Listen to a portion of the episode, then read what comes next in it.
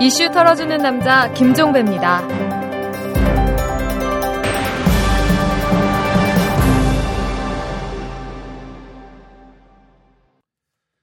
2월 1일 수요일에 전해드리는 이털남입니다. 뭐 영일대군 이상득 의원 다 아시죠? 뭐 이름 석자만 들어도 다 아실 텐데요. 그 이상득 의원의 부인 최모 씨가 도둑으로 몰릴 뻔한 사실이 뒤늦게 알려졌다고 하네요. 그 이상득 의원의 부인 최 씨가 서울 강북의 한 특급 호텔 피트니스 센터 VIP 회원이라고 하는데요. 지난해 9월이었습니다. 이 라커룸에서 옷을 갈아입다가 자기 것과 똑같이 생긴 가방이 의자 위에 놓여 있어서 무심결에 자기 캐비넷에 넣었는데 알고 보니까 다른 사람의 것이었다. 이런 사연이라고 합니다. 뭐이 때문에 한때 경찰이 출동하기까지 했다고 하는데요. 뭐 상황은 오해로 빚어진 단순 해프닝으로 끝이 났다고 합니다. 그래도 관전자인 국민 입장에선 여운이 아주 깁니다. 이 문제의 가방 루이비통 제품으로 천만 원짜리라고 합니다. 이 특급 호텔 피트니스 센터 회원권 정가로만 6천만 원, 시중가로는 7천만 원에서 8천만 원 정도 한다고 하네요. 정말 억소리 나죠? 자, 털기 전 뉴스로 시작합니다. SNS에 이명박 대통령을 풍자하는 이 각하의 빅엿이란 표현을 올렸던 서기호 판사. 여러분 기억하십니까? 이 서기호 판사가 최근 대법원으로부터 재임용 부적합 심사 통보를 받은 것으로 전해졌습니다.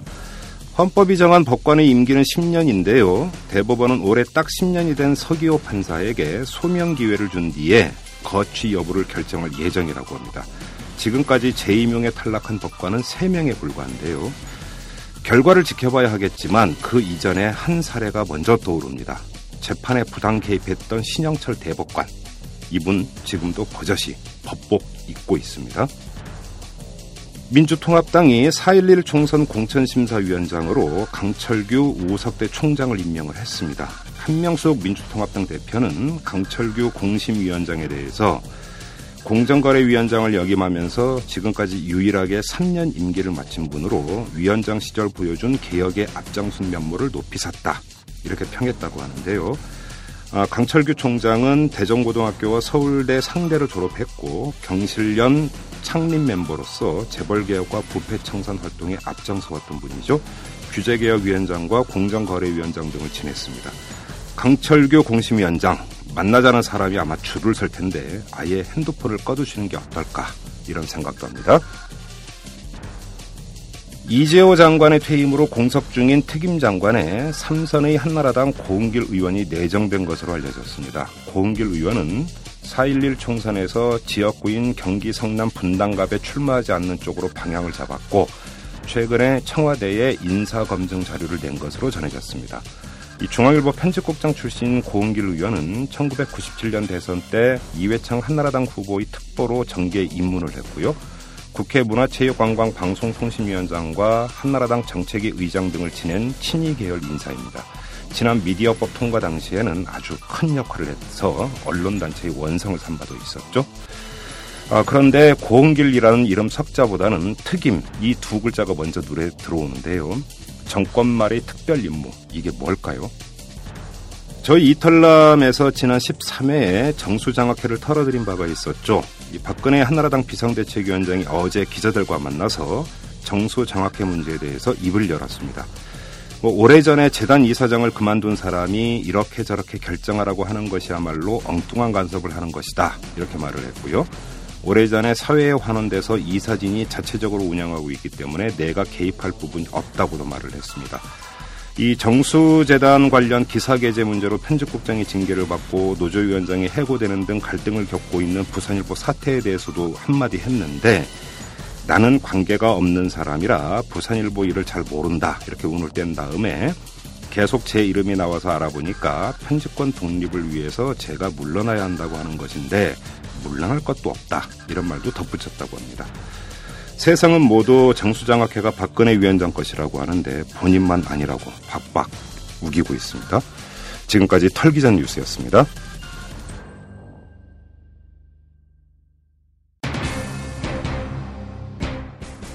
대기업들이 어려움은 중소기업들에게 전가를 시키고 홀로 그 성장 발전할 수 있다는 이런 좀 잘못된 인식도 많은 시간 동안 투자를 해가지고 어, 아이템을 개발해놨는데 그게 졸지 하루아침에 다른 데가 넘어가 버리는 아주 파렴치한 이런 일이 있거든요.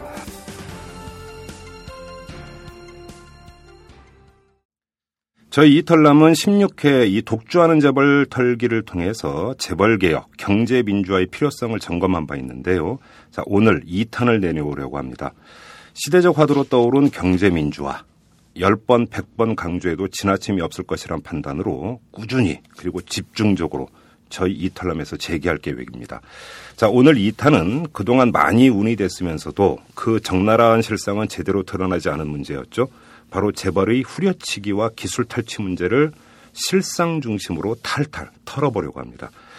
이른바 날강도 행각에 비유해도 지나치지 않을 문제가 바로 이 재벌의 후려치기와 기술 탈취 문제가 아닐까 싶은데요. 저와 함께 재벌의 강도 행각을 털어줄 분을 모셨습니다. 한겨레 신문의 대기업 전문 기자인 곽정수 기자인데요. 이 곽정수 기자는 최근에 대기업의 시장에서의 행태를 직접 취재해서 엮은 재벌들의 밥그릇이란 책을 펴낸 바도 있습니다. 자, 곽정수 기자 안녕하십니까? 예, 안녕하세요. 네. 책 제목이 재벌들의 밥그릇인데 재벌들의 밥그릇 중소기업이다 이렇게 해석을 해도 되는 건가요? 뭐 그런 의미를 안고 있다고 볼 수 있겠습니다. 그래요. 예. 자 지금 오늘 그 저희는 뭐 다른 문제는 다 빼버리고 이 재벌의 후려치기와 기술 탈취 문제 이 두 문제에만 좀 집중을 해서 그 실상을 좀 알아봤으면 했는데요. 먼저 후려치기 부분도 좀 살펴봤으면 합니다. 이 재벌의 후려치기가 어떤 식으로 진행이 되는지 요거부터 좀 말씀을 해 주시겠습니까? 그러니까 어, 뭐 이렇게 비유하자면 이렇게 할 수 있을 것 같아요. 그러니까 어, 우리나라 이제 여성들이 지금 어, 그 직장 생활을 많이 하, 는데 네. 그 보이지 않는 이런 그 어떤 인습 어, 뭐 제도적인 측면은 없다 하더라도 네. 어, 그런 이제 장벽을 우리가 일컬을 때 흔히 어, 유리천장이라는 표현을 쓰잖아요. 그렇죠, 그렇죠. 예. 예. 근데 예를 들면 이제 중소기업 같은 경우에는 음, 그 유리천장보다도 더 센 어떤 장벽이라고 그럴까요? 예. 예. 그래서 대, 어, 기본적으로 대기업들이 중소기업의 이윤율에 대해서 예. 일정 수준을 넘지 못하도록 딱 관리 목표가 있는 겁니다. 아 그래요? 예, 예. 어 그게 어느 정도가 됩니까? 그 목표가? 물론 이제 그거는 업종에 따라 혹은 예. 또 같은 업종이라도 회사에 따라 다르겠지만요. 예. 예를 들면 이제 에, 제가 사실은 이런 그 지금 말씀하신 대기업이 그 납품하는 중소업체들과의 그 거래 실상을 예. 그 알아보기 위해서 어요 책을 내기 직전에 그 대기업 그 총수 회장님하고 인터뷰를 했었어요. 아, 어. 예. 근데 이 회사는 어 자기도 대기업이지만 예. 또 다른 우리나라 굴지의 대기업에 에, 부품을 납품을 합니다. 아하. 그리고 이제 자기 물건을 만드는데 또 많은 중소기업으로 자기가 납품을 받죠. 어. 일종의 양쪽의 처지를 다 알 수 있는 위치에 중간자적 위치에 그렇습니다. 그래서 예. 이제 그 사람은 이제 제가 아, 인터뷰를 한 취지가 그건데 그분의 얘기입니다. 네. 그러니까 자기도 대기업에 납품하는데 그 대기업에서 어, 부품업체들에게 3%의 이익률을 어허. 아, 관리를 한다는 겁니다. 이익률을 그러니까 3%에 맞추도록 관리를 그렇죠. 한다라는 겁니까? 아, 그것에 미달한다 그러면은 그건 뭐 그 중소기업의 책임인 거고. 알아서 하는 거고 어, 중소기업이. 넘어가면은 그거는 아, 납품가를 더 깎아버리는 깎아버리는 거고. 형식으로 해서 다 대기업이 흡수해 간다는 겁니다. 아니 왜 자기네들이 뭔데 3% 이익률을 이렇게 딱 못 박아서 관리를 합니까? 그러니까 이제 그게 그 어. 우리나라 대기업과 중소기업의 거래 실상인데요. 예. 아시다시피 우리 대기업들이 어, 뭐 세계적인 경쟁력을 자랑한다고 하지만 어, 우리 국내 중소기업과의 거래 관계에서만 보면 어, 이 독점적 위치에 독과점적 위치에 있는 거거든요. 그렇죠. 그렇죠. 예. 어, 그러니까 대기업이 부품을 중소기업부터 사주지 않으면 중소기업은 팔 데가 없는 겁니다. 음흠. 그렇잖아요. 예, 예. 그러니까 그걸 이제 우리가 소위 협상력의 차이라고 얘기를 하는데 예. 대기업이 힘의 우위에 있다 보니까 네. 납품 단가에 있어서도 어, 중소기업이 일방적으로 자기 이익을 관철시키는 거예요. 음, 말안 들으면 어떻게 되겠습니까?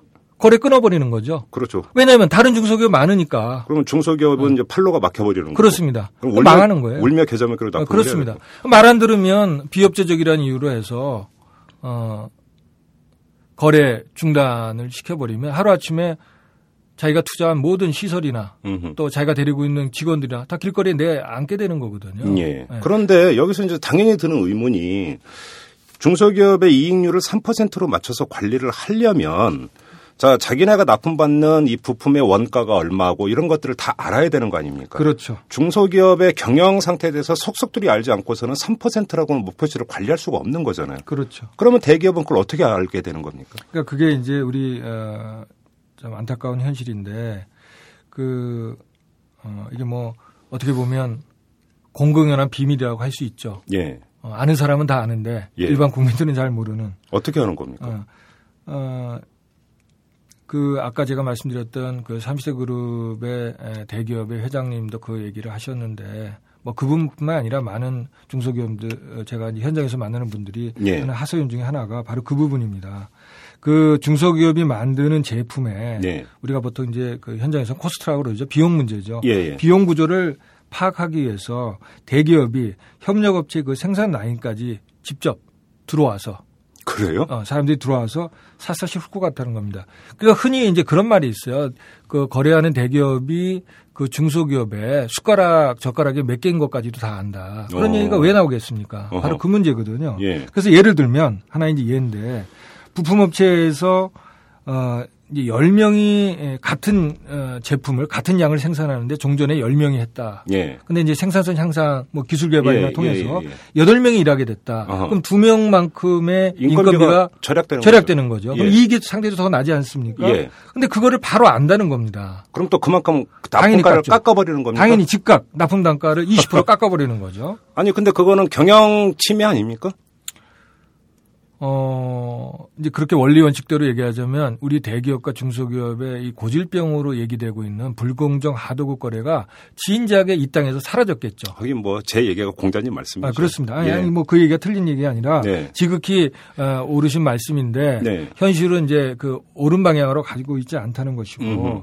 그러니까 문제는 뭐냐면 이 대중소기업 간 공정한 하도급 거래 질서가 잡히지 않는 것이 네. 단지 그때 이례적인 거래를 통해서 대기업이 중소기업이 이익의 일부를 가져가는 끝나는 게 아니라 네. 우리 중소기업이 어떤 혁신 또 생산성 향상을 위한 많은 노력들을 기울 인센티브 자체, 유인 자체를 원천적으로 막는다는 겁니다. 지금 말씀이 중요한 건데 그럼 중소기업 입장에서는 열심히 기술 개발해서 그러니까 비용을 절약해봤자 납품가 후려치니까 할 이유가 없죠. 할 이유가 없는 거고. 당연히 할 이유가 없는 그럼. 전반적으로 기술 향상이라는 것은 기대할 바가 없는 거고. 그렇죠. 한국 경제의 경쟁력 자체가 그럼 다운되는 거고. 그렇죠. 그죠? 이것이 한 중소기업의 피해로만 국한되는 게 아니잖아요.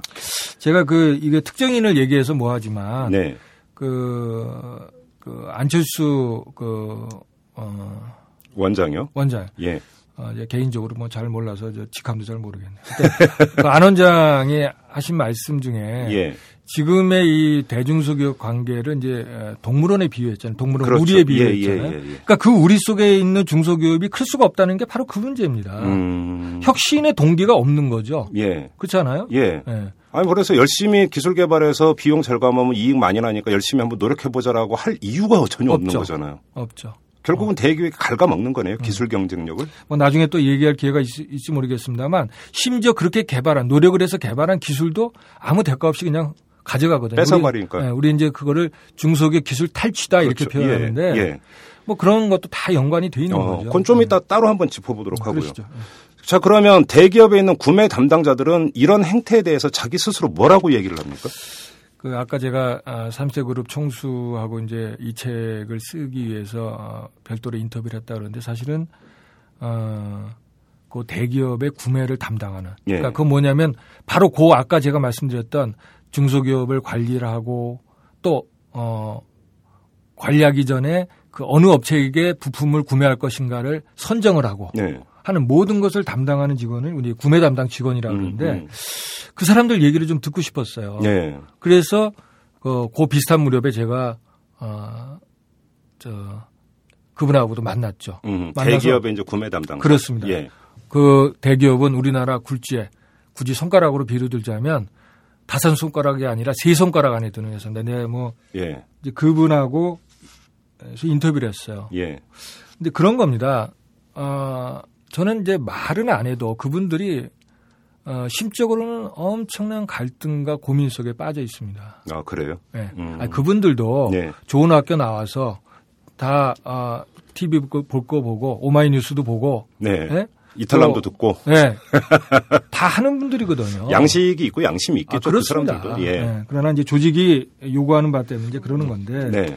그, 어, 예를 들면 이런 겁니다. 자기네들이 보기에도 도대체 이런 구조화에서는 중소기업이 살아날 수 없다는 거예요. 음. 최소한 살아남는다 하더라도 네. 아까 말씀하신 대로 뭐, 어, 미국처럼 그 소수의 인원이 뭐, 어, 어, 벤처를 만들어 가지고 음. 거기서 세계적인 기술 어, 개발해서 어, 진짜 세계적인 기업으로 예. 어, 뭐 대표적으로 우리가 실리콘밸리에 뭐 퀄컴이니 이런 얘기를 예. 듣지 않습니까? 우리 예. 대기업들 많이 구매하는데 그런 게 나올 수가 없다는 거예요. 음. 근데 그걸 자기네들이 알면서도 자기네들도 어쩔 수 없다는 거예요. 그러면- 그래서 왜 그러냐? 예. 왜 그러냐? 자기의 모든 평가 기준이 쉬- 쉽게 얘기하면 자기가 담당하고 있는 중소기업의 납품 단가를 음. 얼마나 많이 깎았느냐. 그것은 곧 대기업의 입장에서 보면 그 납품 단가 깎은 건 뭡니까? 자기 이익이 커지는 거거든요. 그렇죠. 자기네 입장에서는 비용이 절감되는 거죠. 그렇죠. 비용 절감이 그 이익이 늘어나는 예, 거니까. 예, 예. 그거 그 실적에 따라서 자기 모든 평가가 결정이 되고 그것이 승진과 연말에 상여금과 음. 성과금 모든 것이 결정이 나는데 그 누가 그거 거기에 매달리지 않을 수 있겠냐. 그러면 예를 들어서 그러면 그 대기업의 최고 경영진이나 이런 차원에서 연초나 이럴 때 네. 납품가를 얼마로 깎아라 이런 뭔가 가이드란 이런 게 뭐 하달이 되는 겁니까 이 사람들에게? 사실 이 부분도 어 뭐 사실상 공공연한 비밀인데 예, 이건 뭐 제가 어, 뭘 주장하기 앞서 예, 어, 제두 가지 사례만 말씀드릴게요. 예, 예. 그 2009년에 네, 그 아마 기억나실 분 있겠지만 그 우리나라 그 대표하는 IT 기업 어디입니까? 삼성전자죠. 그렇죠 삼성전자죠. 그때 2009년에 예, 연간 매출액이 100조를 돌파를 하고 네, 영업이익이 10조를 돌파를 했어요. 예. 그래서 무슨 클럽인 이런 얘기도 그렇습니다. 나왔었죠. 그래서 그때 이제 언론이 2009년도 실적이 이제 다 나온 2010년도 어, 초무렵인 걸로 제가 기억이 나는데 100조, 10조 클럽에 가입을 했다. 그게 음. 아마 우리나라 제조업체 아마 제조업 빼고 나머지 전체로 봐도 처음일 것 같은데 네, 네. 처음이었을 거예요. 그래서 음. 대대적으로 그때 예, 음. 아주 그 보도가 됐습니다. 예. 뭐 해당 기업은 물론이고 음. 언론들에서는 뭐 진짜 당군 이래 처음이죠. 음. 쉽게 얘기하면.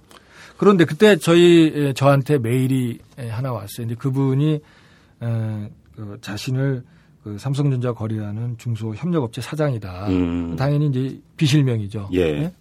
근데 그 내용인즉슨 이겁니다. 삼성전자가 자랑하는 100조, 10조 음. 그 이면에 협력업체에 극심한 희생이 있다는 걸 아, 아느냐. 음. 지금 최근에 에, 새로 삼성전자 그때 당시죠. 예. 삼성전자 사장이 된 분이 이 100조 10조 앞에서는 그거를 자랑하면서 뒤돌아서서는 협력업체의 납품 단가를 무조건 30%씩 깎으라. 30%요. 예. 어허. 깎으라. 예. 3% 아닙니다. 30%입니다. 30%? 예. 납품 단가 30%입니다. 그래서 이에 응하지 않는 협력업체는 무조건 퇴출시키라는 지시를 내렸습니다라고 거의 제가 메일에 눈물 자국은 뭐 당연히 없죠. 그러나 뭐 이메일이니까. 그렇죠. 예. 예.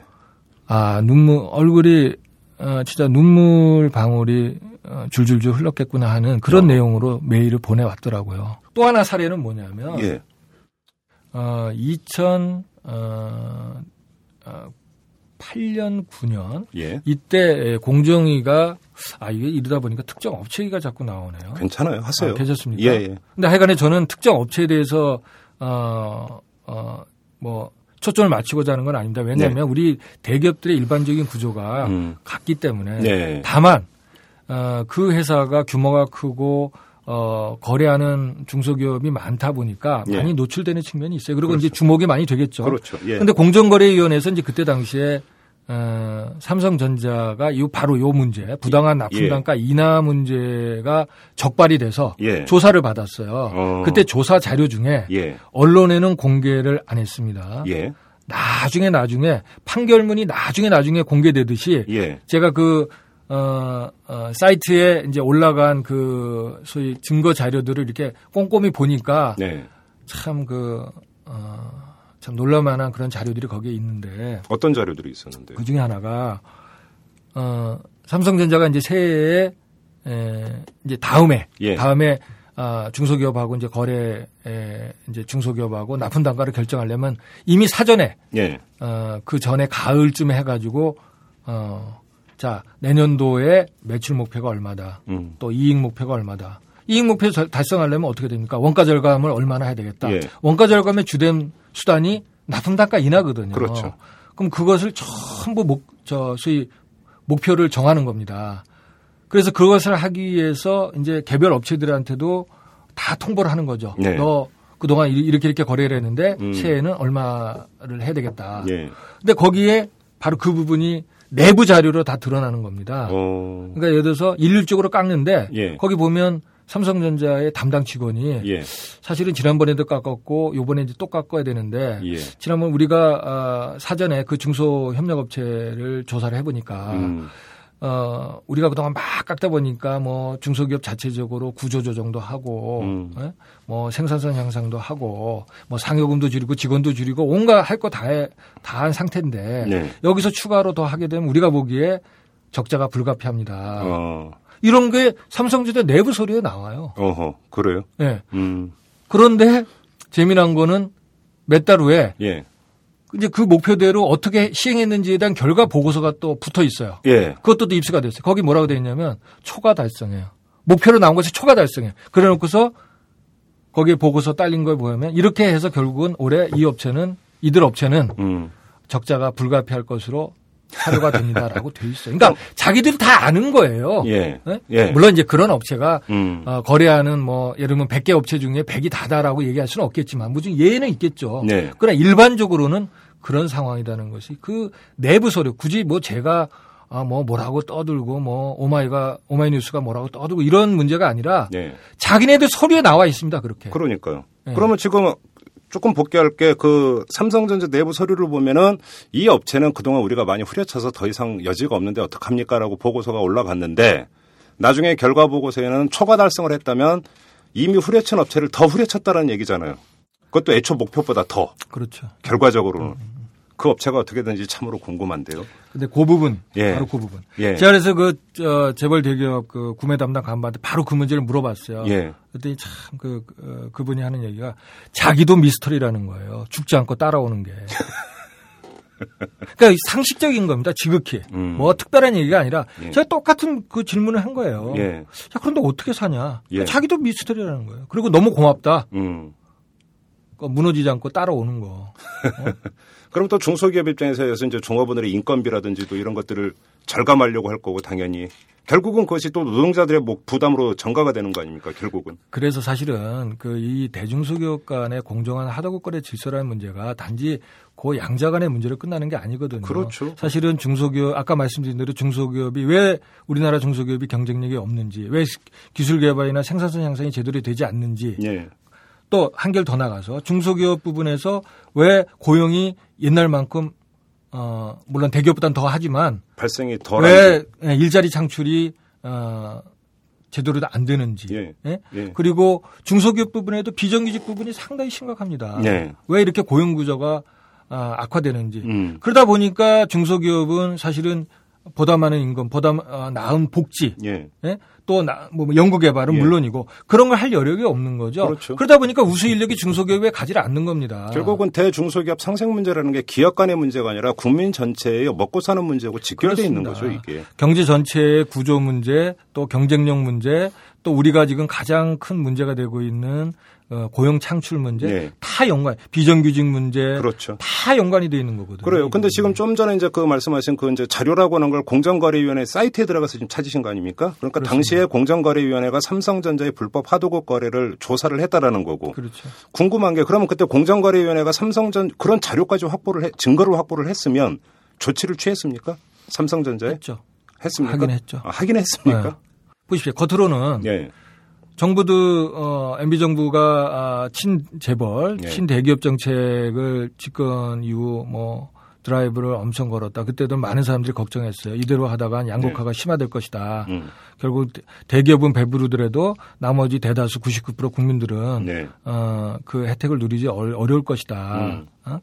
더 심화될 것이다 얘기를 했는데 결국 뭐 그 말 안 듣고 뭐 하다가 한 3년 정도 지나니까 어, 경제 위기 속에서 대기업은 뭐 사상 최대 실적 난다, 뭐 당군 일의 최대다 뭐 하는데 중소기업은 형편 없거든요. 자영업자도 그렇죠. 형편 없거든요. 예. 국민들 민심 이봐야 되니까 재선 보선에서 판판이 졌잖아요. 그렇죠. 그러니까 한 3년쯤 지났는데 시점에서 이제 정책 선회를 했어요. 물론 그것도 이제 뭐 제가 보기에는 엉터리지만. 음. 예. 근데 또 하나 대기업들도 어, 그 이제 사회적 압력을 받으니까 뭐 어, 대기업의 최고 경영자들이 아, 상생이다, 뭐 동반 성장이다, 음, 음. 우리는 뭐 수십 년 전부터 이거를 강조를 해야 이런 얘기를 막 하지 않았어요. 예.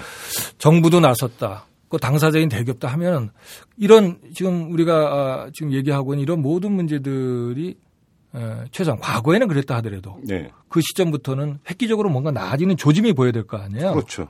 근데 문제는 그렇지 않다는 겁니다. 신용만 하고 끝난다는 거죠. 결과적으로 그런 겁니다. 아, 네. 뭐 보세요. 저, 어, 아, 이 에피소드를 하나 드리면 좋겠다. 네.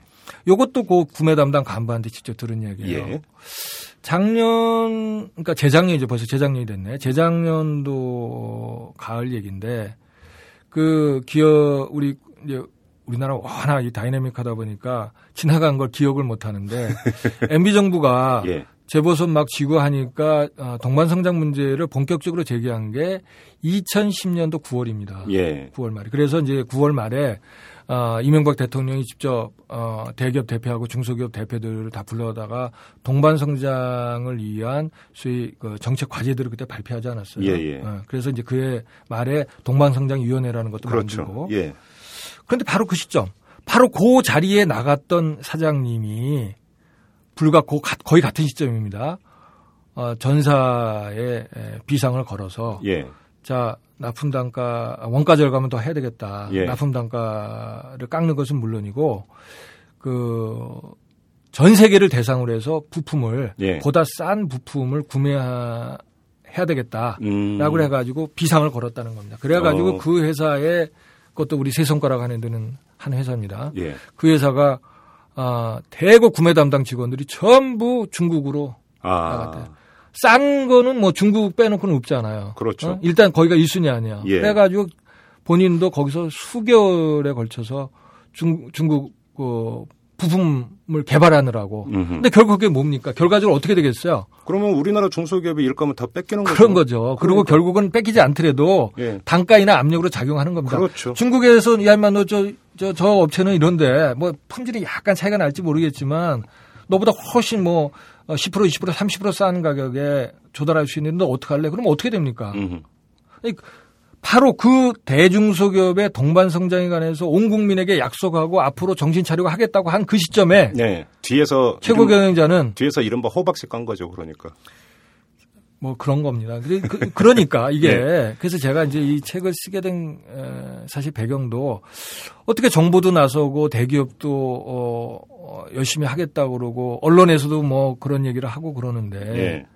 아직도 중소기업들의 얼굴에서는 눈물이 마를 날이 음, 없느냐. 예. 그 이유가 뭐냐는 거를 사실은 그 실상을 좀 보여주고 그러니까 대안을 결- 찾고자 했던 결국은 거죠. 이제 본질적인 문제는 대기업은 갑이고 중소기업은 을이라는 데 있는 거 아닙니까? 중소기업이 그 대기업의 압박을 헤쳐나간다는 것을 기대하기는 사실상 무리라고 보고 결국은 이제 경제검찰로 통하는 공정거래위원회가 나서야 된다는 얘기를 많이 하는데 네.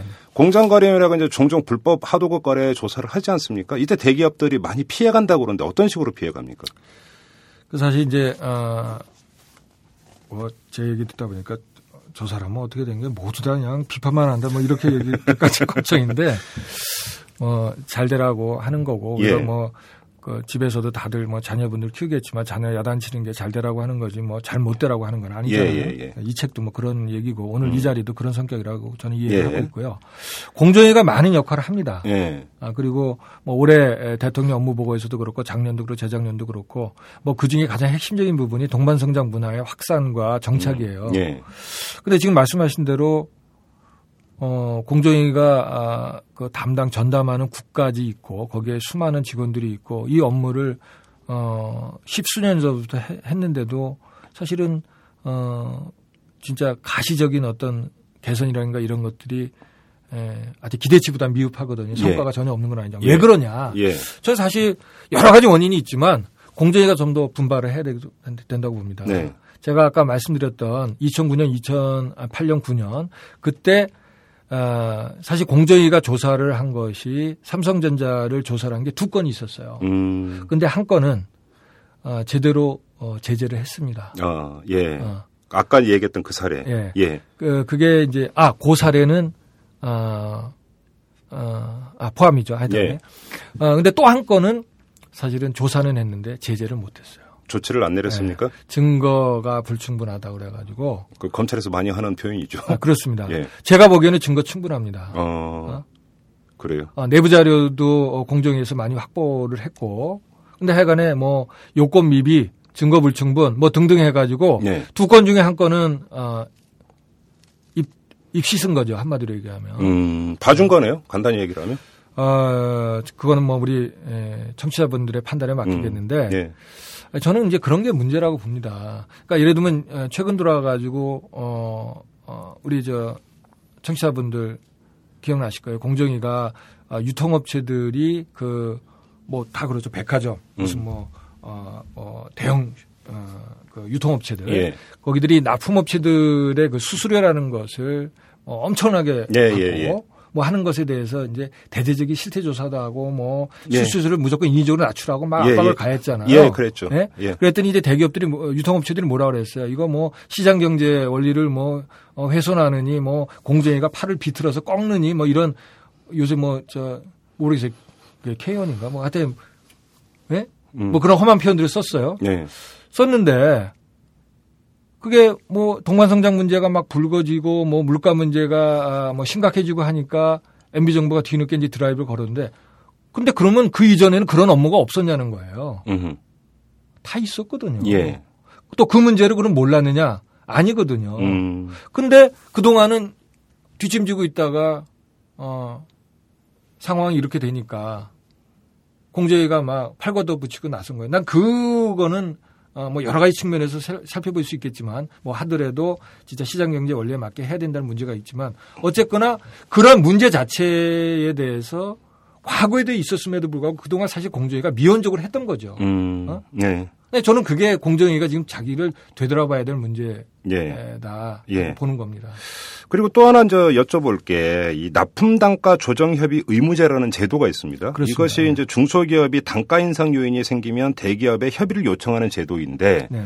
이 제도가 제대로 작동만 돼도 그래도 어느 정도 중소기업이 자기 목소리는 낼 수가 있는 거 아닙니까? 근데 이게 지금 제대로 작동이 되지 않는다면서요. 그건 아까 우리 저 사회자분께서 참 잘 표현하셨는데 갑과 을의 관계라고 그랬잖아요.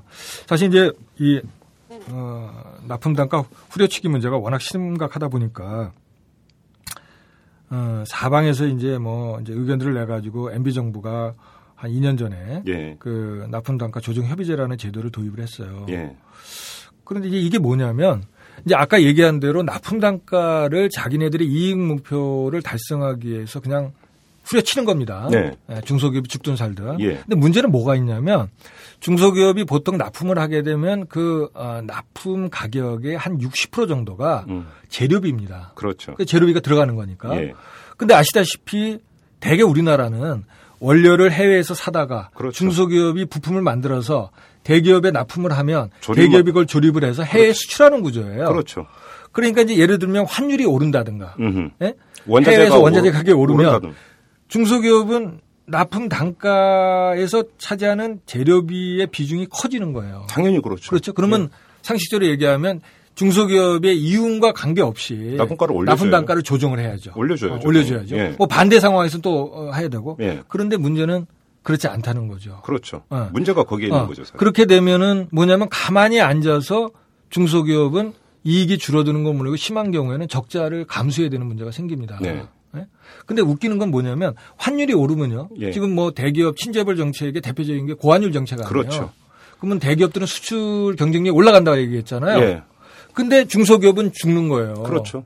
어? 그게 원가 부담이 높아지는 거니까. 그래서 사실은 대기업의 수출을 막는 것이 아니라 예. 그것을 배합화하는 것이 아니라 이 MB 정부의 대기업 친재벌 정책이라는 게 국민 경제 전체적으로 볼 필요가 있다는 겁니다. 그렇죠. 그렇잖아요. 예. 이제 그, 그 얘기는 또 다른 얘기니까 넘어가는데 어쨌거나 하여튼 그 문제 근데 대기업들이 힘의 우회가 있기 때문에 아까 갑과 을의 관계이기 때문에 네. 그게 안 돼요. 그래서 그 제도를 도입했어요. 예. 그럼 그 제도가 제도로 작동을 하면 그 문제가 해결이 돼야 되겠죠. 예. 근데 현실적으로 보면 역시 안 된다는 겁니다. 왜? 예를 들어서 거래하는 중소기업이 나 요번에 원자재 가격 오르고 환율 올라가지고 납품 단가 이- 인상 요인이 생겼는데 당신이 왜 올려주지 않- 않아 하면서 대기업을 상대로 예를 들어서 문제를 제기를 하면 음. 어떻게 됩니까? 그 당장은 그래? 완전히 단단히 미운털이 박히는 거죠. 그렇죠. 그 당장은 아니더라도 무수한 꼬투리를 잡아서 그 중소기업과의 거래 물량을 줄이고 궁극적으로는 거래 대상에서 퇴출시키는 겁니다. 그렇죠. 간이 붙지 않고서야 그렇게 협의를 요구하기가 거죠. 힘들죠. 없- 안 되는 거예요. 그럼 이 그거는. 제도를 혹시라도 그러니까 혹시나 해서 여쭤보는 건데 이 제도를 활용한 중소기업이 단 한 곳이라도 있었습니까 지금까지? 물론 뭐 어, 다 아무것도 없다고 얘기할 수는 없죠. 네. 극히 소수예요. 음. 그래서 이제 사실은 중소기업계나 야당 쪽에서 제기한 게 예. 어, 어차피 어, 칼을 쥐어주는데 칼을 뽑을 용기가 없는 거예요. 뽑는 순간 죽기 때문에 그렇죠. 중소기업이죠. 예, 예, 예. 그러니까 중소기업 어그그 그, 어, 할 수도 없는 그런 제도 어 갖고 뭐 생색내지 말고 예. 자 그런 문제가 있으면 중소기업을 대표하는 중소기업 중앙회 조합이 있잖아요. 예. 조합이 대신 그 어, 그 제도를 활용할 수 있도록 그렇죠. 어, 어, 어, 요구를 할 수 있도록 네. 그 제도를 개선하자 그래서 요번에 법 개정이 작년도에 된 겁니다. 그래서. 네, 네, 네. 그런데 사실은 이제 어, 그보다 한 단계 더 나가서 요구뿐만 그 조합이 요구뿐만이 아니라 실제 협의까지도 협상까지도 할 수 있도록 해야 된다. 그렇죠. 그리고 또 한 단계 더 나가면 아예 국제 원자재 가격이 오르거나 환율이 올라가면 납품 단가에 자동적으로 반영이 되도록 연동을 시키자. 음흠. 그런 몇 가지 단계가 있는데 음. 그동안은 이제 제일 아래 단계인 그걸 했던 거 그게 안 되니까 그 바로 이 단계인 신청제까지 했어요. 예. 그 그런 단계예요. 지금 앞으로 그것도 이제 효과가 없으면 협상권도 주고 음. 심지어 이제 나아가서는 연동제까지 실시하자는 얘기가 나올 텐데 예. 물론 당연히 이제 대기업이나 정부는 그거는 음. 대기업한테 너무 부담이 된다 그래서 이제 반대하고 있는 거죠 지금. 알겠습니다. 자, 이 대기업의 후려치기 실태가 어떤지는 이 정도로 좀 짚도록 하겠습니다. 여러분께서는 오마이뉴스가 만드는 daily 팟캐스트 방송 이슈 털어주는 남자 김종배입니다를 듣고 계십니다. 트위터 아이디 오마이털털로 좋은 의견 보내주세요. 이털남 아저씨가 탈탈 털어드리겠습니다. 자, 지금 한겨레 신문의 곽정수 대기업 전문 기자와 이 대기업 재벌이 벌이고 있는 시장에서의 행태를 짚고 있는데요. 자, 이번에는 그러니까 기술 탈취 문제에 대해서 한번 좀 짚어봤으면 좋겠어요. 좀 그러니까 가급적이면 사례를 들어서 대기업에서 어떤 식으로 중소기업의 기술을 탈취해 가는 겁니까? 그런 사례 혹시 이제 취재한 게 있습니까? 네, 오전에 잠깐. 제가 사실 이제 한겨레 신문사에 근무하는 건 맞고요. 네. 한겨레 신문사에서 여러 매체를 만드는데 지금 현재는 뭐 얼마 20일 에 전까지는 그렇죠. 예. 얼마 전에 신문사에 있었지만 지금은 이제 시사 주간지 예, 예. 한겨레 20일. 예. 저희는 뭐 우리 시사 주간지 중 뭐 정상이다라고 이제 잡으러 하는데 하여튼 예. 거기에 근무를 하고 예, 있고요. 그 제가 이제 그 한 중소기업인 그 IT를 이제 하시는 분인데 그분의 이제 사례를 이제 소개해 드리려고 하는데 그분의 얘기가 현재 우리가 어 지금 뭐 겪고 있는 또 우리가 어그참 안타까워하는 그 모든 대중소기업 간그 불공정 하도급 거래를 가장 상징적으로 보여주는 예. 그런 어, 사례를 제가 소개해 드리려고 합니다. 네. 이분은 어, 어, 이분은 처음 알게 된 건 제가 아, 벌써 몇 년 됐어요. 예. 어, 근데 이분이 처음 알게 됐을 때, 어, 그러니까 그 우리나라 굴지의 대기업에 부품을 납품하는 분이었는데, 예. 어, 그때 당시에 예, 어떤 벤처 대박 예. 을 그렇게 꿈꾸던 그 왜냐하면 자기 이분이 굉장히 특출한 능력이 있어서 음. 그 해당 부, IT 분야에서 굉장한 기술 개발 능력을 갖고 있어요. 그래서 예, 특허가 국내 예. 특허가 한 20여 개 되는 어허. 그런 분입니다. 예, 예. 사실 우리나라 중소기업이 이런 척박한 데서 기술력을 갖기가 힘들잖아요. 뭐 예상이 되겠습니다만. 음, 음.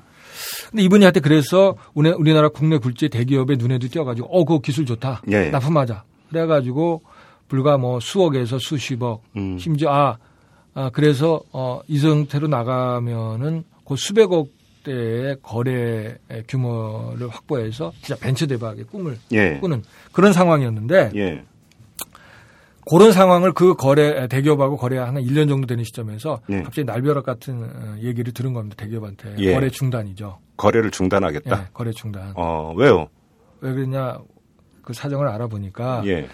아, 사실 여기 아까 아, 처음에 말씀드렸던 기술 탈취 문제가 이제 제기됐는데 예, 예. 처음에 우리 대기업이 중소기업들 중에서 이제 기술이 우수한 데하고 거래를 할 때그 예. 기술 내용을 갖고 오라 그래요. 음, 그래서 어떤 부품을 납품하려고 할 때 그 부품 설계 도면이라든지 이런 걸 갖고 오라. 그렇습니다. 예. 보통 그거는 대기업한테 아마 그 얘기하면 난리가 날 겁니다. 음. 그렇잖아요. 그렇죠. 예. 영업 비밀 이거는 거의 범죄 행위죠. 회사 기밀 중에 기밀이죠. 그렇습니다. 예. 근데 우리나라 관행은 음. 어, 뭐 누가 시작했는지 모르겠는데 대기업이 중소기업하고 거래를 할 때는 당연히 이걸 요구하게 요구하는 게 관행으로 돼 있어요. 예. 그러니까 이제 그 기업도 기분은 나빴지만 어떡합니까? 거래를 해야 음, 되니까 음, 음. 갖다 줬어요. 예. 그래서 이제 어, 갖다 주고 나서 이제 거래를 1년간 잘 한 겁니다. 네. 근데 알고 보니까 그 대기업에서 그 모든 기술 내용을 자기 같은 계열에 있는 그룹이니까 네. 같은 계열에 있는 또 거기도 이제 부품을 주로 음, 생산하는 계열사죠. 예, 예, 예. 거기다가 넘긴 겁니다. 어허. 그래서 요 거래 전달 아, 거래를 중단하기 에, 이미 전에 네. 그 어, 기술을 넘겨받은 그 계열사에서 부품을 개발에 성공하고 음. 이미 납품까지도 시작한 단계였던 거죠. 똑같은 부품을. 그렇습니다. 예. 그러니까 될 만한 거니까 예. 야 요거 는- 야 요거 요거 있는데 음. 너 해봐 음. 해가지고 성공하니까 이 여긴 필요 없게 된 거죠. 똑같은 부품을 자기네 뭐그 계열사에서 납품하는 게 훨씬 좋으니까 그쪽으로 근데 가는 뭐 거죠. 일종의 뭐 일감 몰아주기라고 할 수도 그렇죠. 있어요. 물론 그렇죠. 총수 부분하고 관계된 건 아니지만 예. 어쨌거나 어 근데 뭐 자기력으로 하면 아무 문제가 안 되죠. 문제는 그 중소기업이 애써 개발한 네.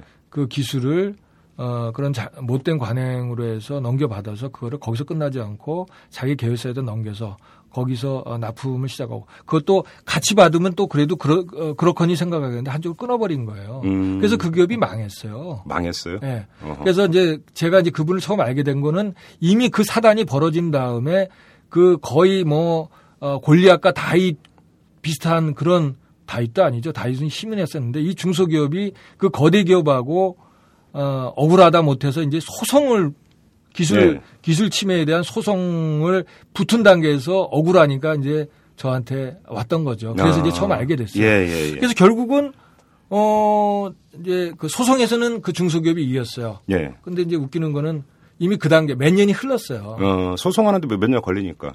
금방 안 돼요, 그게. 그렇죠. 1심 끝나고 2심 예, 끝나고 3심 그렇죠. 끝나고. 그게 망했어요, 결국. 어. 직원들 수십 명 있는 사람들 다 나가고 예. 그 사람은 나중에 신용 어 파타이라 그럴까요? 그거 왜 있잖아요. 신용 불량자가 신용 불량자까지 전락할. 왜냐하면 은행에서 어 대출 받아 가지고 투자했는데 그게 전부 그냥 쓰레기 더미로 바뀐 거거든요. 예. 그- 그때 당시에 뭐 한 달에 뭐 자기 이자 들어오는 게 뭐 천만 원이라나 뭐 어째 가지고 내야 되는 한 달에 내야 되는 이자만 원리금이 원리금이. 원리금이. 어. 예. 뭐 이렇게 쫙 몇 년에 언제 걸쳐서 뭐 하겠습니다만. 이제 그렇게 해서 이제, 에, 어, 고분, 어, 그분을, 이제 뭐, 이제 그 다음에 이제 스토리도 많습니다만, 하여튼 그런, 어, 걸 보면 우리나라 기술 탈취의 아주, 어, 전형적인 사례라고 볼 수 있죠. 그러면 그 사장님 같은 경우는 나중에 하여간 소송에서는 이겼다면서요. 회사는 망했지만. 네. 그렇습니다. 그러면 소송에서 이기고 나서 그 대기업으로부터 무슨 보상 이런 거 받았습니까? 또 우리 저, 우리 김종배 씨가 아주 그냥 핵심만 콕 찌르는데, 아니 당연한 질문이죠 네. 이거는. 저도 이제 당연히 그럴 거라고 봤어요. 예. 그래서 나중에 지난 다음에 물어봤더니 아니에요. 입 씻은 겁니까 그 대기업? 아니 그게 아니라 예. 그분이 뭡니까?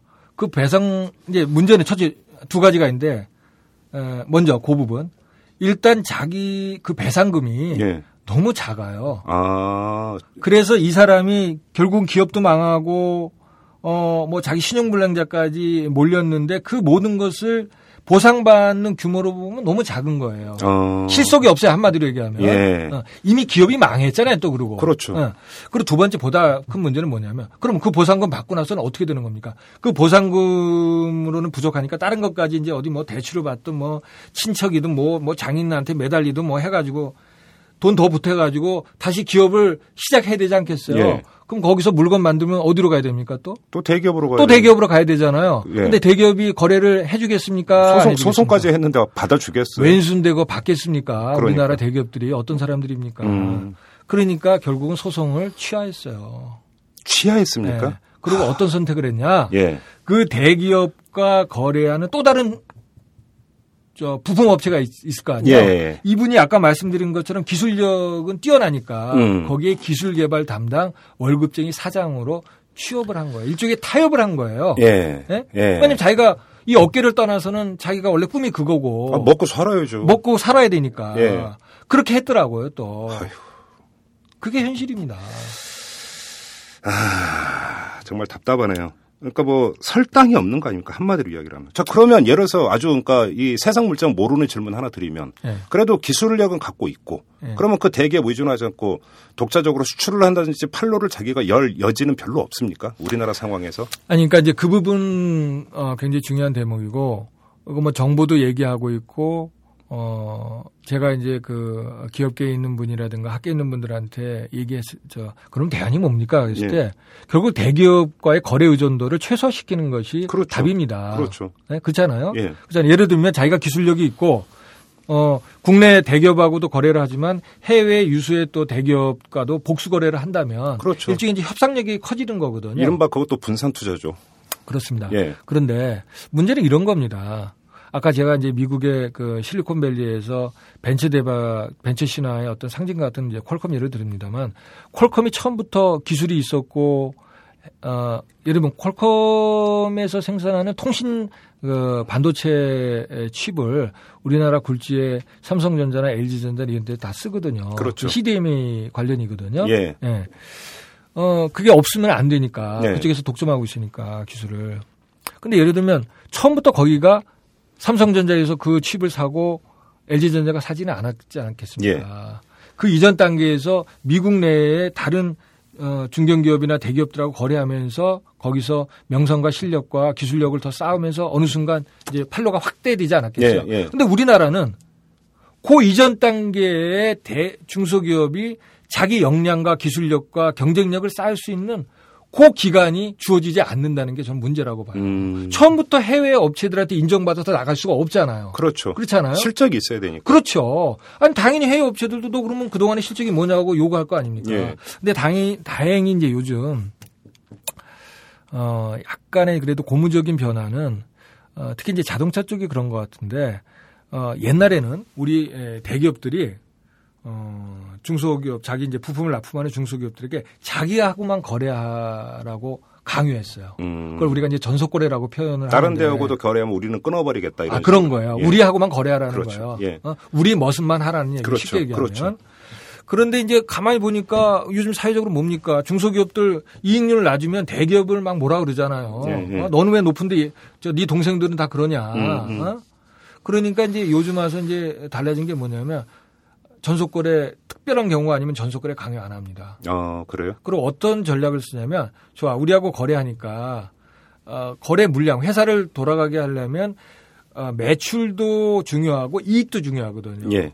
근데 매출 부분은 우리가 거래 물량으로 보존을 해준다. 예. 근데 너희 이익은 우리가 우리- 너 뻔히 알지 않냐? 아까 제가 이제 쭉 우리 얘기했잖아요. 그 다른 데서 뭔가 그러니까 보전해라. 다른 해외 업체든 어디하고 해가지고 이익은 그쪽에서 해라라는 전략을 써요. 음. 어, 자동차도 그렇고 전자도 그렇고. 네. 그 다행히 이제 우리 수준이 많이 높아지다 보니까 일부 이제 선도적인 중소기업 중에서는 어, 해외 쪽하고 그런 거래들이 늘고 있다고 그래요. 근데 문제는 그게 많은 비중이 아니라는 거죠. 그런데 그게 참 양면이 있는 게 그렇게 하면은 우리하고만 거래하는 해야 된다는 걸 풀어주면 한편으로는 족쇄가 풀리니까 좋은데 네. 또그 대기업 입장에서 납품가 후려치기의 명분이 되는 거 아닙니까 결국은.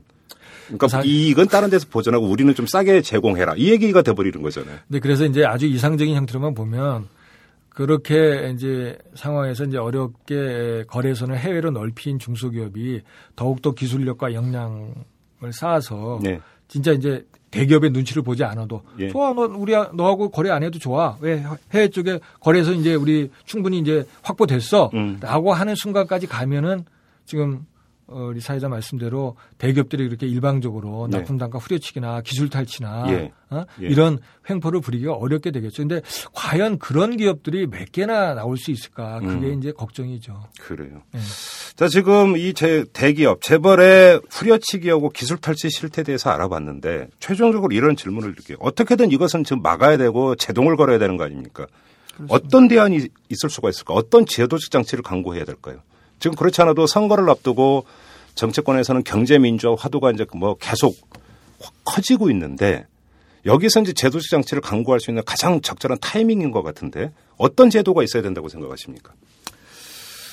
아, 예를 들면 이제 이런 겁니다. 그 아까 아, 아 우리 이제 대화 중에 나온 것도 이제 중요한 건데 납품 단가 와 관련된 네. 어, 그러니까 해외 원자재 가격이 예, 오르면, 오르면 납품 단가도 올리고 어, 조정협의 의무제를 네. 지금 어, 협의 신청권을 중소기업 중앙회나 조합에 주는 데까지 갔잖아요.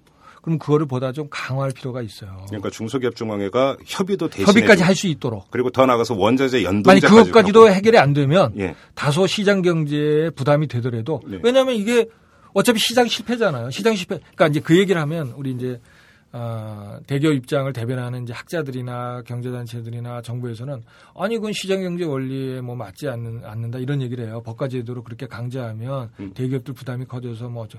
그런데 시장 경제 원리라는 게 뭡니까?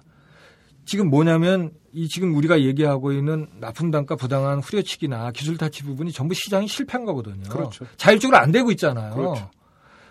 그런데 그 자율적으로 시장이 돌아가지 않고 실패했는데 거기를 개선하게 어떤 제도를 도입하는 것에 대해서 그거를 시장 원리에 어긋난다고 얘기는 논리적 자기 모순이에요. 네.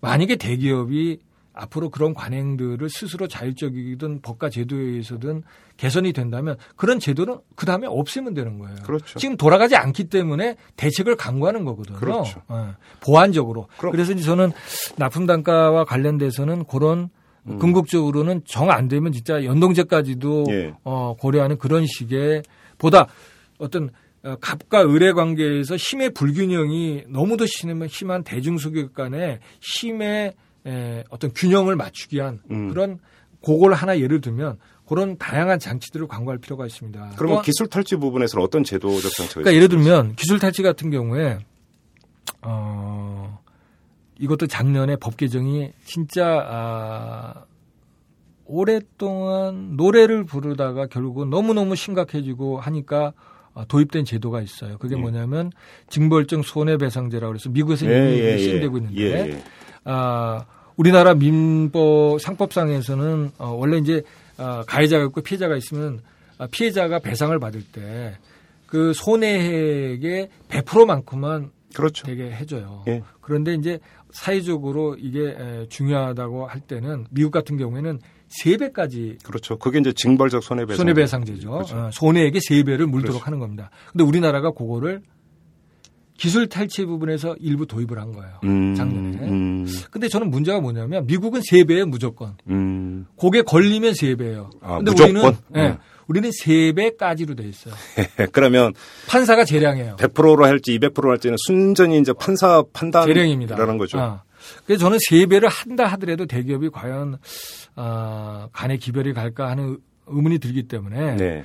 저는 궁극적으로 기술 탈취 부분뿐만이 아니라 대중소기업 간의 그런 공정한 거래 질서를 해치고 불공정한 행위를 하는 전반에 걸쳐서 징벌적 손해배상제를 도입을 음, 해야 된다. 네. 그리고 그 징벌적 손해배상제는 300까지 이내에서 판사가 자, 자율적으로 결정하는 게 아니라 무조건으로. 3배 아니면 심하면 지금 어느 학자는 10배까지도 물려야 된다는 거예요. 예, 왜냐하면 예. 아까 마- 말씀드린 것처럼 그 문제를 제기하는 순간 거래가 단절돼요. 음. 그 업계에서 추방이 돼요. 그 중소기업이. 그렇죠. 아까 제가 예, 예. 예, 마- 예를 들었잖아요. 예. 그 월급쟁이 사장으로 음. 모든 소송을 포기하고 갈 수밖에 없었던 그렇다면 그 한 건으로 이 사람은 모든 배상을 자기의 남은 자녀 인생에서 모든 배상을 한꺼번에 받을 수 있어야 돼요. 네. 그래야 대기업도 무서워하는 것이고. 그렇죠. 예. 그런데 그런 제도들이 여러 가지 복합적으로 마련이 돼야 되는 겁니다. 징벌적 손해배상제 그거는 정말 강구를 해야 되고 또 거기엔 전제가 있죠. 사법부가 참 공정해야 된다라는 그렇습니다. 그 전제가 반드시 따라 붙어야만 되는 건 제도인 것 같습니다.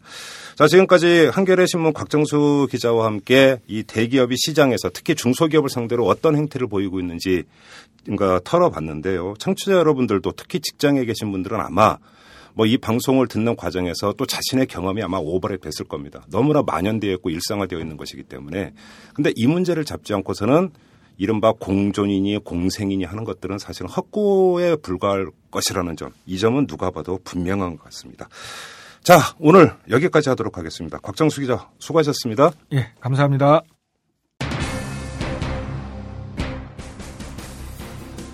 앞서서 날강도 재벌이라는 다소 격한 표현을 썼는데요. 뭐 딱히 틀린 표현도 아닙니다.